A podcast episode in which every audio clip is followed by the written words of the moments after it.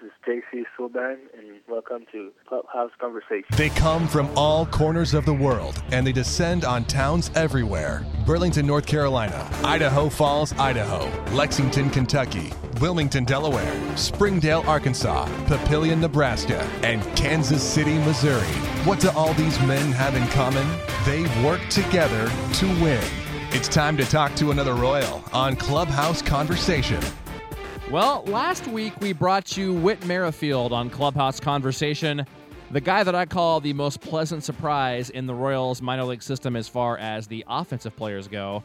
And this week, it's no doubt in my mind the nicest surprise when it comes to pitching. J.C. Sulbaran, a guy that the Royals acquired back in July of 2012, actually about 30 minutes before the trade deadline. He came over with Donnie Joseph in exchange for Jonathan Broxton from the Reds.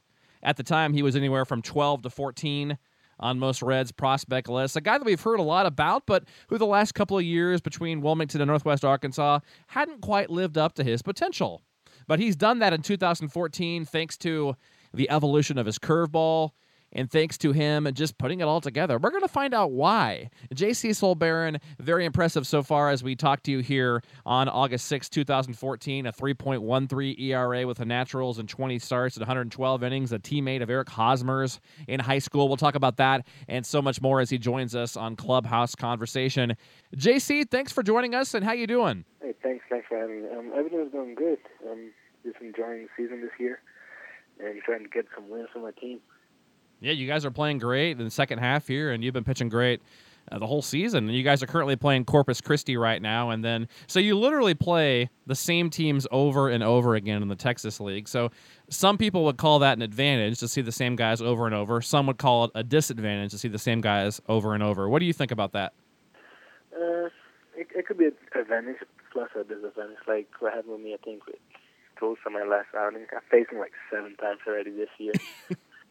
So it, it it depends how you prepare yourself for that game because you know you've seen those hitters so well, like a lot of times they face you a lot of times. So it, it all depends like how you prepare yourself and approach them each game. So it's fun though because you you can you can see like the hitters and adjust on them and just make it fun and let the ball play.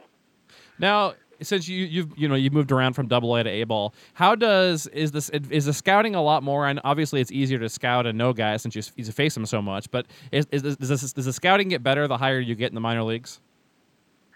Mm, yeah, I think you get more um, scouting stuff from the higher you go, especially like the coaching, like our pitching coach Jim Brower. He, he does he does a like outstanding job of giving us all the information we need to know on the, hitters and the team phasing, and it's it's definitely something that will help you. And I would say double A, yeah, you definitely get some better scouting. You get some more videos on different teams, so it's definitely something that will help, and it does get better for you in higher levels. I think. Well, a lot of people in Kansas City are really excited about you. You're having uh, the best summer of your professional career so far. And like we said, even playing against the same teams, even playing against better competition and smaller ballparks in the Texas League. So, so Royals fans want to know how in the heck have you turned things around, man? And uh, and what do you attribute you know attribute the turnaround to? Know, yeah, this is definitely one of my best um, seasons I've had in my career.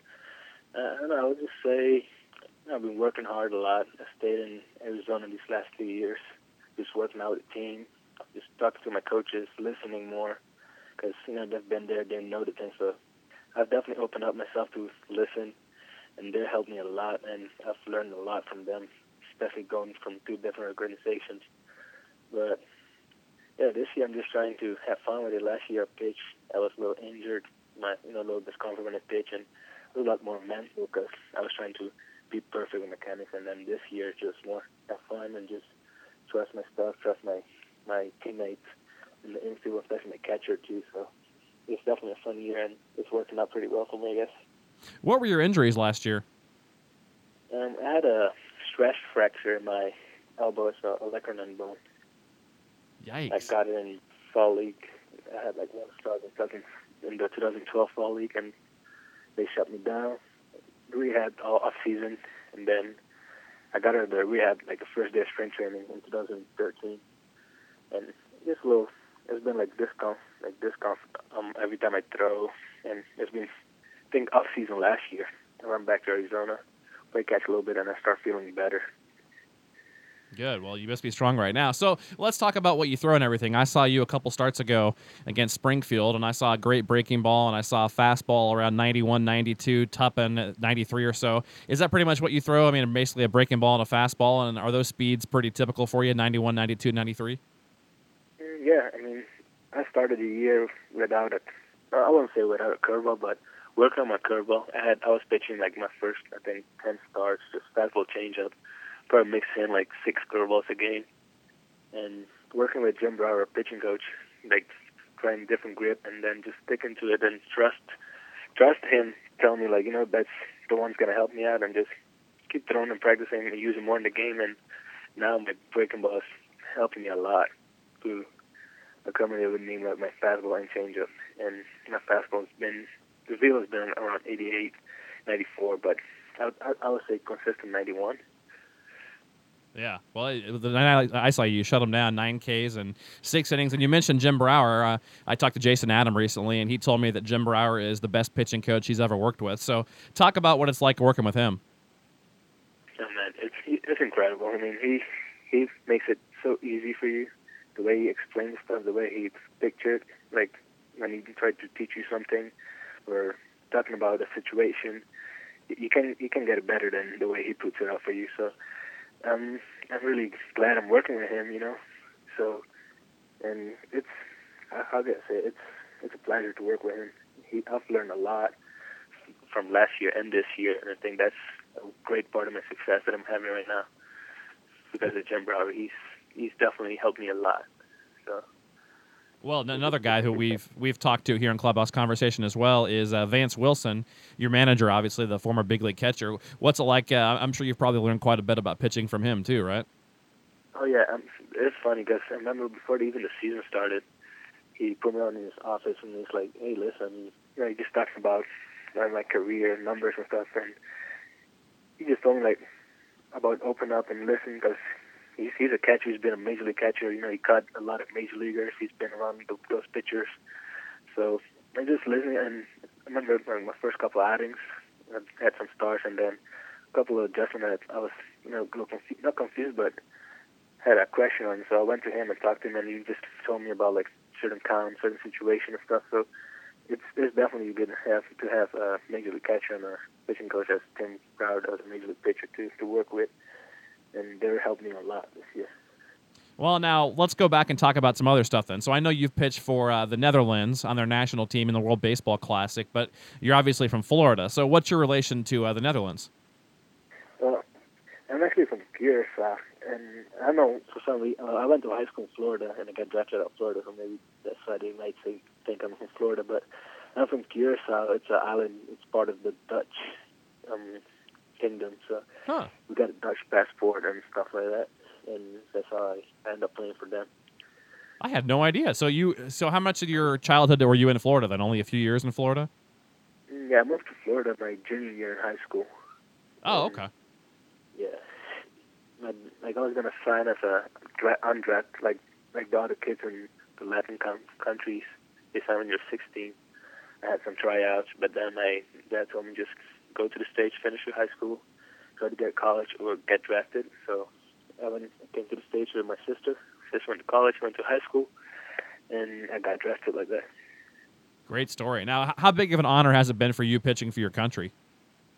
Oh, it's it's awesome. I mean, it's so great, especially playing with teammates that from your same country and you can communicate better. It's it's really cool because you just stick together as a team and you can see like right now with the natural and the natural Arkansas, our second half, it's coming along just like that. Like it's, it's getting like a family. Everybody communicate. Everyone's having fun together. It's really fun to do something like that. Yeah. Now the most famous Dutch pitcher, obviously Bert Blyleven, who I believe he coached you right on that team in the, on the World Baseball Classic. Yeah, he was our pitching coach. He's an awesome guy. Yeah, what's he like? Tell us about him. Um, he's really laid back. I mean, kind of has his jokes.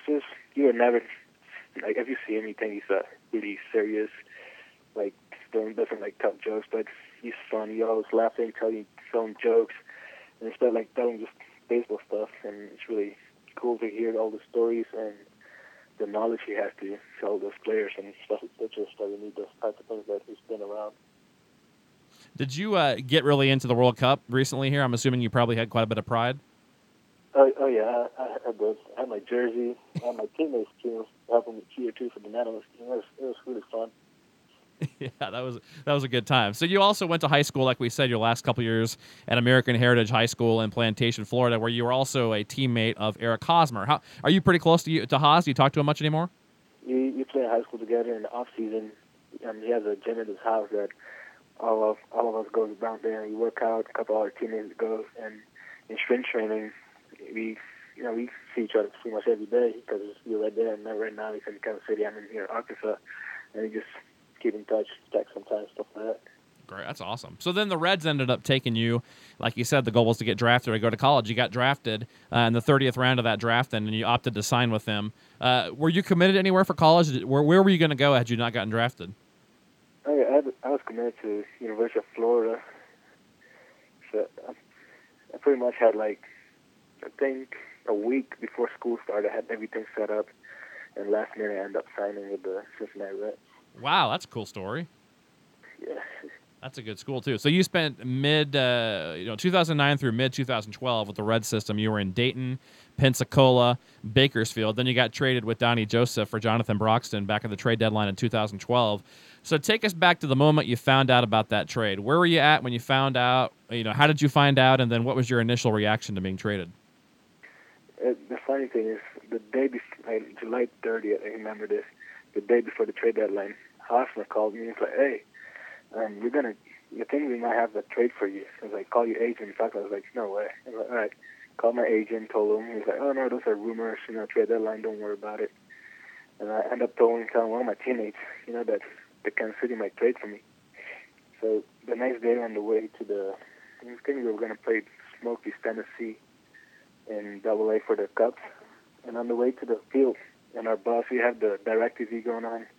They're talking about the trades, and they had a countdown, like I think 30 minutes left. And the teammate I told was saying, "Oh, Silver and Subi's gonna miss you." So everyone's starting the bus saying, "Oh, we're gonna miss you," because I told them about the what the hospital told them about the trade. So we get to the field, they come into the office and go, "Oh, you got traded." so right now I'm thinking, "Oh, they're pulling a prank on me because you know I told them." So I think for half an hour I didn't believe them the pitching coach came in, yeah, he got traded, you know, it was awesome work for you, thank you, blah, blah. So it, it was it was a little weird. I thought they were pulling a prank on me, but it wasn't. It was for real. well, that's a great story. So, what yeah. what did you know about the Royals? Did you know much about the Royals except for Hosmer, or was that about all you knew before you came over? Uh, I knew they had a lot of good players, you know, because me, you know, because pretty much I think a lot of USA team players played there. And then when Hos got traded, um, got drafted, just called me, I mean, we have this guy, we have this guy. And it was cool to, you know, to hear from different organizations while I'm playing for a different one. So I mean, a couple of stuff like that I knew that they're like really like professional and you know take pride in their players and we try to help everybody. So I mean a little bit, but not a lot. But I've learned more now that I'm with the organization, and I can't complain. It's it's really fun to be the Royals. What do you like best about uh, the Springdale and Fayetteville area? Mm, I can't say. The stadium is nice. I yeah. say that. You're all baseball. I like that. Yeah. That's good. Have I you? Yeah. Oh, go, sorry. Go ahead. I mean, there's nothing really to go around uh, to do a lot around here, but pretty much I go to the apartment and I go to the stadium early because I just like being at, at the field with the, with the teammates. So that's a good thing. That's a good thing. Have you uh, been able to drive up to KC ever on an off day and, and see a Royals game up here or not? I did last year on All Star break. End up going to Kansas City and watch catch up on the game, and it was really fun. Instead to see a stadium that big and get like crowded like that on a what was it, I think on a Monday or something like, like in, a, in during the week to get so much crowd going to the game. That's that's really cool to see. Yeah. Well, tell us more about you then. So, away from the baseball field, what what do you like besides baseball? What do you do for fun? Mm, I can't say. I like to relax and watch movies. Uh, I'm married, so I like to spend time with my wife. We watch movies together. We just try to do stuff together and, and drive around, find different places to eat, stuff like that. The last couple years, then you've obviously struggled a little bit, but you've obviously rebounded this year as well. You're having a giant year. How are you able to stay so positive, and how are you able to keep the faith during the tough times? And then, how supportive have the Royals been the whole way? Uh, it's I think that's something really big for me, especially for this year that's helping me keep playing. Uh, I remember last year, like struggling. I tried to don't think about it because I'm like, one thing that helped me is like if I something do go wrong and don't play anymore, there's uh, there's other places I can play baseball. It doesn't have to be, you know, getting money, or I can go Netherlands. Anywhere you can play baseball and still have fun with the game. So that definitely kept me going to the field. And during BP, I like to shag, just run around, have fun, talk to my teammates, and just watch the game. That kept me balancing. And our pitching coordinator, that like sometimes like shoot me some packs and really kept me motivated.